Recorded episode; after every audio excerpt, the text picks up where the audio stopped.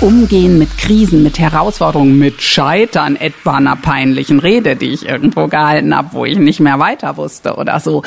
Damit umgehen zu können, das ist letztlich auch eine Strategie. Und darum ist es ganz viel auch im Kopf, was da stattfindet. Es ist auch ein sich was verzeihen. Oh ja, Oh ja, da rennt sie offene Türen ein bei uns allen, oder die wir uns gerne mal selbst extrem fertig machen, weil wir irgendwas verkackt haben beim Präsentieren, bei einer Rede halten.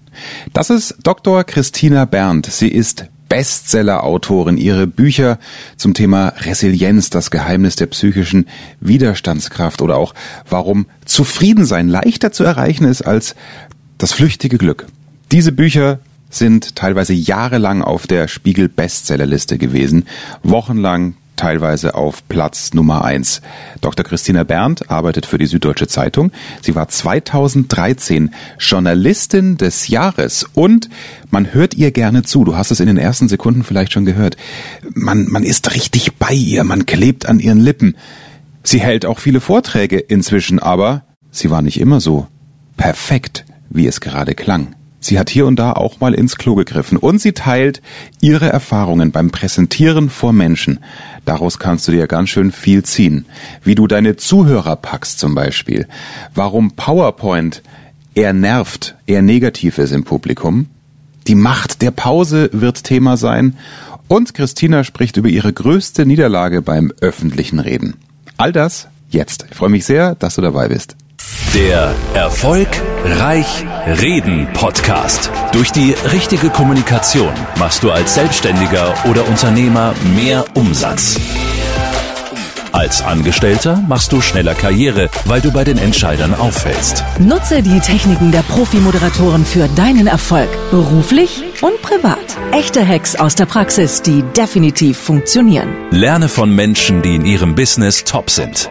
Bekannte Promis und unsichtbare Stars ihrer Branche verraten die Strategien, mit denen sie ihre Redeangst überwunden haben und durch die richtige Kommunikation erfolgreich wurden. Und hier ist der Mann, dessen Handwerk sein Mundwerk ist, Axel Robert Müller. Und jetzt sitze ich hier in ihrer Wohnung ein sehr wohnliches Wohnzimmer mit äh, Pferden, die auf dem Boden stehen, also keine echten, sondern Plastikpferde, weil Kinder hier auch spielen. Es ist eine sehr heimliche Wohlfühlatmosphäre. Christina, vielen Dank, dass du mich und damit auch die Podcast-Community in deine Komfortzone reinlässt, in dein Wohnzimmer. Weiß ich sehr zu schätzen.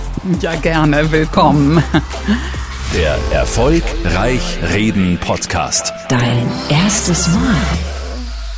Du bist ja Zeitungsjournalistin, hast Biochemie studiert, kommst also natürlich von der handwerklichen, von der schriftlichen Zunft. Da brauchst du das Mundwerk ja augenscheinlich erstmal nicht. Dann hast du aber angefangen, Vorträge zu halten, weil du einfach ein gefragter Experte, eine Expertin geworden bist. Was war denn dein erstes Mal als Vortragsrednerin und wie ging's dir dabei? Mir ging's halbwegs gut, weil ich durchaus ein extrovertierter Mensch bin und das an sich ganz gerne mache. Ich habe jetzt keine riesige Scheu von Bühnen, aber natürlich, ich bin auch nicht umsonst Zeitungsredakteurin und nicht Fernsehfrau geworden. Finde es schon auch ganz gemütlich, mich hinter meinem Computer zu verschanzen und in Ruhe nachzudenken, welchen Satz ich jetzt als nächstes formuliere. Das kann man ja auf so einer Bühne eher nicht.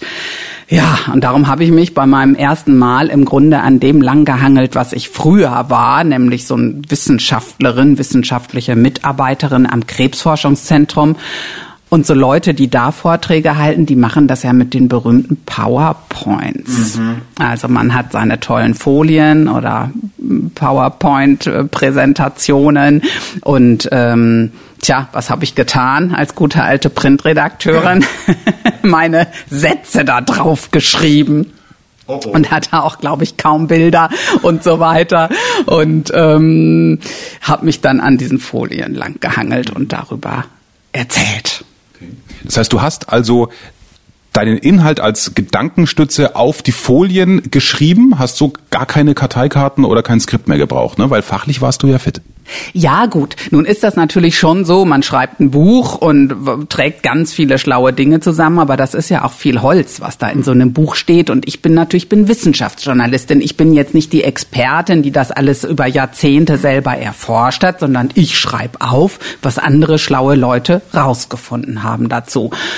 Und wenn ich so ein Buch abgebe und ähm, dann ist das ein halbes Jahr später im Handel und ich lese das selber nochmal, dann denke ich, ach interessant, was da alles drin steht. Ja, also da gibt's dann durchaus Kapitel und äh, Dinge, die ich ja. völlig vergessen habe und wo ich denke, super, es liest sich toll. also so von daher ja, ich bin natürlich sattelfest, ich habe mich lang mit der Materie beschäftigt, ich kenne mich ein Stück weit aus, aber auch nicht in allen Details. Und so einen Vortrag halten, das sind dann bei mir ja auch oft schnell mal 60 Minuten, das ist ja schon viel. Da brauchte ich am Anfang schon so eine gedankliche Stütze einfach. Ähm, ja, und das können dann natürlich wunderbar diese PowerPoint sein. Das ist für so einen Anfänger, der redet wirklich einfacher, denn man hat ja alles Wichtige auf diesen Dingern stehen. Man hat also den super doppelten Boden. Man ne, kann kann äh, immer das erzählen, was auf diesen Dias ist und klar äh, hinter was hinter den Sätzen steckt an zehn anderen Sätzen, die weiß man dann schon.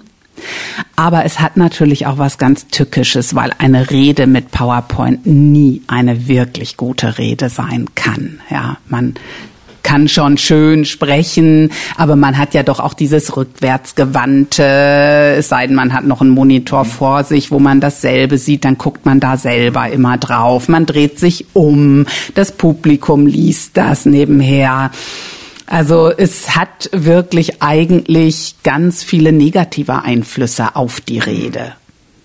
Ah, äh, aber wie, wie, also machen wir vielleicht ein gestern und heute, weil das ist ja mir wichtig für dich in der Podcast-Community, dass du viele Learnings mitnehmen kannst.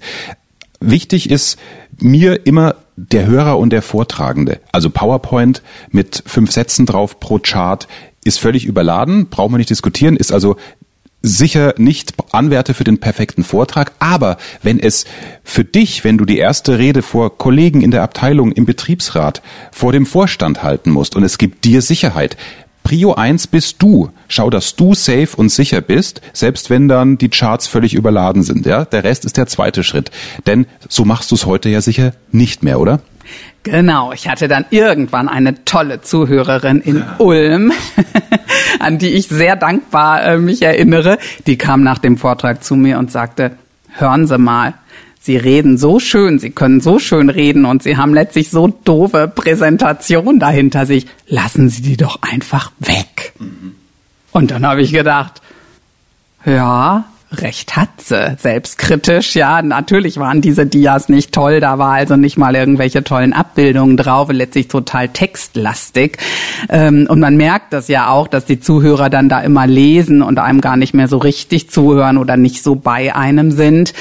Ja, und dann habe ich meine ersten Schritte weg vom PowerPoint gemacht erstmal immer noch mit PowerPoint. Denn das ist natürlich eine Riesenhilfe, wenn ich äh, ja was in der Hand habe und wenn ich weiß, ich kann hier eigentlich gar keinen Blackout kriegen, weil ich im Zweifel immer nachlesen kann, was ich sagen wollte. Tolle Hilfe. Insofern habe ich dann tatsächlich nach diesem Zwischenfall meinen ersten Vortrag so gehalten, dass nur ich die PowerPoints hatte. Ah. Also ich hatte die im Grunde noch so als Hilfsmittel. Ja. Äh, man könnte natürlich auch Karteikarten nehmen, aber ich hatte einfach noch mal meinen Laptop dabei, habe das auf dem Rednerpult stehen gehabt und habe mich selber an diesem Vortrag orientiert. Und nachdem wir dich jetzt sprechen hören, du hast sicher wichtiges Learning jetzt schon wieder, nicht dann das vorgelesen, so wie du einen Brief vielleicht laut vorlesen würdest, sondern das, was nur für dich die Gedankenstütze PowerPoint, bei anderen sind es Karteikarten waren, das hast du erzählt. Das ist ja das Wichtige, um erfolgreich zu reden. Ja, das nur so kriegt man die Menschen gepackt eigentlich, indem man wirklich mit ihnen redet, ja. Ähm, das ist natürlich auch noch mal so ein Abschied, den man da machen muss. Man hat ja gerade auch als Mensch, der viel schreibt, hängt man natürlich an tollen Formulierungen. Man liebt sie, die ausgefeilten Sätze, womöglich lange Sätze, die irgendwie toll sind. Ähm, weg, Abschied Kill Your Darling, weg mit diesen äh, Dingen man sollte eigentlich dahin kommen, nur noch Stichworte sich aufzuschreiben, weil man dann erzählen kann. Ich will ja mit den Menschen eigentlich reden. Ich will eine Interaktion mit ihnen haben. Ich will, dass sie mir zuhören, weil ich was zu sagen habe. Und ich will ihnen nicht vorlesen. Ähm, und das kann ich eigentlich nur erreichen, indem ich dann auch die Sätze von meinen Karteikarten oder Folien oder Gedächtnisstützen kille und nur noch sage, hier, ne, der, das Kapitel, das Kapitel, das Kapitel. Kapitel und dann mich selber erinnere, was ich denn dazu zu sagen habe. Es gibt auch einfach diesen wunderschönen Spruch, ähm, der eine hat PowerPoints und der andere hat was zu sagen. Ja, oder ne, wenn, wenn man wirklich was zu sagen hat, braucht man das eigentlich nicht. Also man sollte mehr bei sich sein und sich überlegen, was möchte ich den Leuten erzählen? Und dann immer diese Sorge, ähm, ich vergesse womöglich was. Unsinn, das wissen die ja gar nicht da im Publikum. Ja, die wissen, was ich ihnen erzähle und ob ich sie damit erreiche und ob ich das irgendwie unterhaltsam und mit Schmackes rüberbringe. Was ich nicht erzählt habe, das weiß nur ich selber. Und äh, man kann auch wirklich durch alle Bereiche des Lebens gehen und sagen, 90 Prozent reichen. Ich muss das nicht hundertprozentig so machen, wie ich mir das vorher überlegt habe, sondern äh, da, mich darauf besinnen, dass ich das, was ich sage, gut rüberbringe. Wenn da was fehlt, völlig egal. Jetzt hast du einen Eindruck davon, warum Christina Berndt gut ankommt, wenn sie Reden hält und Vorträge hält. Du setzt, wahrscheinlich gar nicht mehr bewusst, sondern automatisch auch jetzt hier schon im Gespräch Pausen. Die Pausen, ja, so 90 Prozent reichen auch. Hast du gehört gerade, wie Christina mit der Stimme runtergegangen ist, die Pause gelassen hat? Wenn du die Pause nach einem Gedanken, nach einem Satz lässt, dann erzeugst du Wirkung. Wenn du die Pause vor dem wichtigen Punkt sagst, den du sagen möchtest, erzeugst du Spannung. Ein ganz super rhetorisches und simples Mittel. Man muss nur einmal davon erfahren, aber deswegen hörst du ja hier den Erfolgreich Reden Podcast. Und äh, die Zufriedenheit, die Christine angesprochen hat, ist eines ja ihrer Kernthemen. Zufriedenheit, wie man sie erreicht und vor allem, warum sie lohnender ist als das flüchtige Glück. So heißt ihr Buch. Sie ist Weltbestseller-Autorin, habe ich am Anfang äh, in der Einleitung schon gesagt vorhin. Äh, das betrifft das Buch Resilienz, das Geheimnis der psychischen Widerstandskraft. Auch diese beiden Bücher haben wir unten natürlich verlinkt. Christina, was können wir für den Bereich Kommunikation aus deinem Fachgebiet ziehen und runterbrechen. Letztendlich war das der letzte Aspekt, den du genannt hast. Wenn ich vor dem Vortrag ohnehin schon nervös bin, weil ich da noch nicht fit bin, oder selbst wenn ich es schon gewohnt bin, weil ich denke, ich muss, ich muss maximales Glück erreichen, ist der lauteste Applaus oder die Beförderung, Anerkennung vom Chef, wo auch immer ich rede. Ist das schon unser größter Fehler, dieses extreme Streben nach dem Glück? Es gehört zum Menschen. Natürlich wollen wir das Optimale und wir wollen ganz erfolgreich sein. Das ist ja auch prima. Ähm, und wenn wir das dann sind, wenn wir das schaffen, wunderbar. Nur wenn wir mal nicht so toll sind, dann sollten uns diese Gedanken einfach nicht zermürben. Äh, wirklich, die Message ist so wichtig. Ich sag's jetzt nochmal. 90 Prozent reichen auch. Ja, jeder Lehrer sagt, die Stunde, wo ich nicht vorbereitet war, das war meine beste Stunde. So ungefähr. Und so können wir diese Erfahrung auch machen. Also wir sollten uns so ein bisschen selber diesen Druck nehmen. Man muss nicht hundertprozentig sein, damit die Leute einen toll finden. Äh, Thema Resilienz, also diese psychische Widerstandskraft, ist die genetisch bedingt? Kann ich mich also zurücklehnen, ja, wenn es mich in Krisen runterreißt oder auch nach einem schlechteren Vortrag, oh, dass ich da dann fünf Tage leide, ich kann ja nichts dafür, so bin ich halt, das ist mein Genpool. Äh, ich glaube, viele würden sich jetzt wünschen, dass du sagst, ja, genau so ist es. Nein, das ist nicht nur so. Ach Klar, also ein bisschen was steckt davon in uns drin von Geburt an. Ja, wir bringen vieles mit, was unsere Seele stark macht, also was uns resilient macht. Das ist uns in die Wiege gelegt und das merkt man, wenn man kleine Kinder hat und das eine ist eher am Rockzipfel und traut sich nicht so und das andere krabbelt, sobald es kann, in die Welt hinaus und ne, mag Erfahrungen machen und steckt's halt auch weg, wenn es dann mal schief geht. Ähm, ja, also ganz viel haben wir mitgebracht, aber Resilienz ist noch mehr. Umgehen mit Krisen, mit Herausforderungen, mit Scheitern, etwa einer peinlichen Rede, die ich irgendwo gehalten habe, wo ich nicht mehr weiter wusste oder so. Damit umgehen zu können, das ist letztlich auch eine Strategie. Und darum ist es ganz viel auch im Kopf, was da stattfindet. Es ist auch ein sich was verzeihen. Es ist ein bisschen Abschied nehmen vom Perfektionismus. Vor allem ist es ein, ich freue mich über das, was geklappt hat. Ich kann mich doch nach jedem Vortrag hinsetzen und sagen, oh Mensch, an der Stelle, da hast du jetzt irgendwie den Witz nicht so gut gemacht oder das hast du vergessen oder da hast du ja irgendwie die Reihenfolge vertauscht oder, ne, also es gibt immer Dinge, die nicht so gut klappen. Aber woran erinnere ich mich denn hinterher? Das habe ich ein Stück weit in der Hand. Klar kommen die gemeinen Gedanken. Ich hatte natürlich auch schon so Sachen, dass ich in einer Talkshow gesessen habe und da irgendwie Unsinn erzählt habe, was ja an sich nicht so schlimm ist, tun viele Leute. In dem Fall war es ein bisschen blöd, weil wer anders gesagt hat, dass ich Unsinn rede und er hatte auch noch recht. Also das sind natürlich so Dinge, die einen zermürben können und äh, ich so merke, früher ne, habe ich da dann auch äh, drei Nächte nicht geschlafen. Dann ging mir das immer im Kopf rum, wie peinlich und was ich da, wie ich da versagt habe an der Stelle. Und heute, dank meiner schlauen Bücher und der schlauen Dinge, die da drin stehen, kann ich damit viel besser umgehen, weil ich nämlich sage, ja gut, an der einen Stelle suboptimal, das war jetzt nicht so toll, aber dafür habe ich doch wirklich fünf Superpunkte gemacht, fünfmal die Leute zum Lachen gebracht. Ähm, ja, also mich daran erinnere, was ich alles rübergebracht habe und nicht an das, was fehlt. Ich bin Verfechter äh, der Vorbereitung. Jeder Hörer weiß das. Deswegen habe ich ja auch äh, in meinem kostenlosen E-Book angstfrei reden, diese fünf angstfrei reden Regeln definiert und Regel Nummer eins heißt, Vorbereitung schafft Sicherheit und ist keine Niederlage, ja, dass man eben mit dem guten Gefühl reingeht. Ich sehe deine Augenbrauen gehen hoch und du nix zustimmend? Ja, auf jeden Fall. Also das ist natürlich Kamikaze, in so eine Situation komplett unvorbereitet zu gehen. Das kann man machen, wenn man der Superprofi ist und zum hundertsten Mal über dasselbe Thema redet. Klar, da muss man sich vielleicht einmal noch kurz vorher konzentrieren. Nein, ansonsten ist es natürlich wirklich klug, sich vorzubereiten, sich vielleicht auch noch mal zu überlegen, was können denn Menschen für Fragen haben hinterher, ja, denn mit der Rede, mit dem Vortrag ist es ja oft nicht vorbei, dann kommen die Fragen und da möchte man auch noch gut aussehen. Also vielleicht mal nachdenken, ähm, was da kommen könnte und sich auch darauf vorbereiten, ja, unbedingt.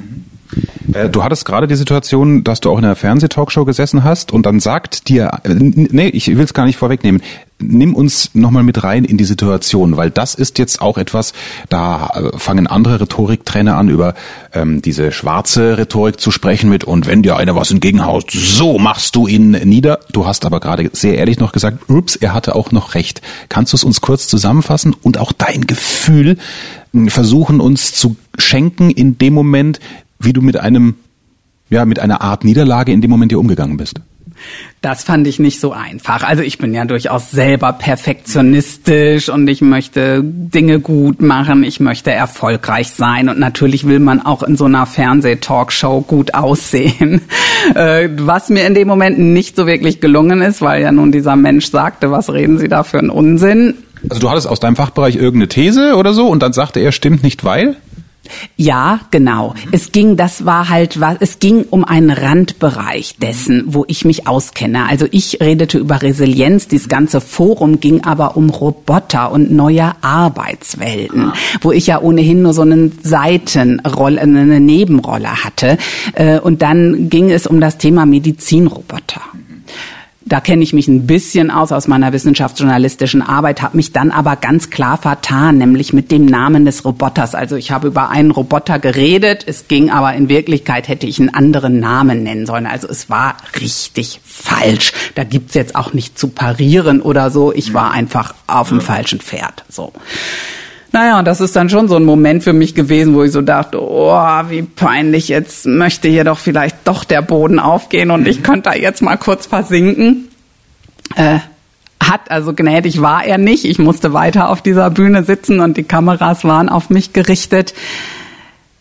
Das, was ich da heute draus ziehe oder auch kurz danach draus ziehen konnte, war wirklich mich darüber zu freuen, wie wenig es mir insgesamt dann doch ausgemacht hat. Also ich fand diesen Moment schlimm, Aber ich habe einen guten Weg gefunden, damit umzugehen. Also mir einerseits zu sagen, okay, war auch nicht dein Kerngebiet. Und zu sagen, ich habe jetzt echt was gelernt, nämlich erstens, ich äußere mich nicht mehr so kamikaze-mäßig zu Dingen, wo ich nur so fundiertes Halbwissen habe. Zweitens, beim nächsten Mal werde ich nicht so konkret. Das, was ich gesagt habe, war völlig in Ordnung, nur leider falscher Roboter, falscher Name. Wie dumm, diesen Namen zu nennen. Ja, hätte ich den nicht gesagt, wäre alles gut gewesen. Und damit habe ich eigentlich unheimlich Frieden mit mir gemacht, dass ich gedacht habe, super ätzende Situation, ich möchte es nicht wieder haben. Aber ich habe echt zwei Sachen gelernt, was ich nächstes Mal oder ab jetzt in solchen Foren anders mache. Und das fand ich so toll schon wieder, dass ich, dass ich dachte, Mensch, super, du hast wirklich was gelernt in den letzten Jahren mit solchen Situationen umzugehen. Und das ist ja also so einen Gedanken genauso zuzulassen und daraus zu lernen, ist ja Lernen aus Fehlern, ähm, heißt ja auch vermutlich, dass du diesem Satz zustimmst, scheitern kann ich gar nicht, entweder ich gewinne oder ich lerne. Richtig. Das ist so. Natürlich ist es manchmal wahnsinnig schmerzhaft. Ja. Und natürlich kann man auch mal so sehr scheitern, dass es nicht wieder gut zu machen ist. Jetzt im ganz schlimmen Jahr, dass man plötzlich traumatisiert ist vor jedem Publikum. Nehmen ja. wir mal an, man äh, hat jetzt wirklich so versagt und es war so traumatisch, dass man sich nie wieder auf eine Bühne traut. Das ist natürlich theoretisch denkbar. Aber solchen absoluten GAU-Situationen, die mich wirklich fertig machen, kann ich eigentlich zuvorkommen. Und zwar erstens durch das, was wir eben schon gesagt haben, Vorbereitung, also ne, mich zumindest ein Stück weit vorbereiten, mich nur einlassen auf Situationen, wo ich weiß, das ist nicht absolutes Kamikaze, ja, äh, war bei mir vielleicht grenzwertig bei dieser Fernsehtalkshow, weil ich ja doch da wirklich nur einen Seitenarm bedient habe von dem Thema. Also sich vielleicht vorher zu überlegen, passe ich dahin? Und zweitens, ganz wichtig. Ja, was ist das denn? Ja, was meint sie? Das hörst du, wenn du gleich, jetzt, sofort, direkt, also ganz schnell Teil 2 anklickst mit Dr. Christina Berndt. Dann unser Thema, raus aus der Opferrolle beim Reden vor Menschen, wie du zufriedener wirst. Bis gleich.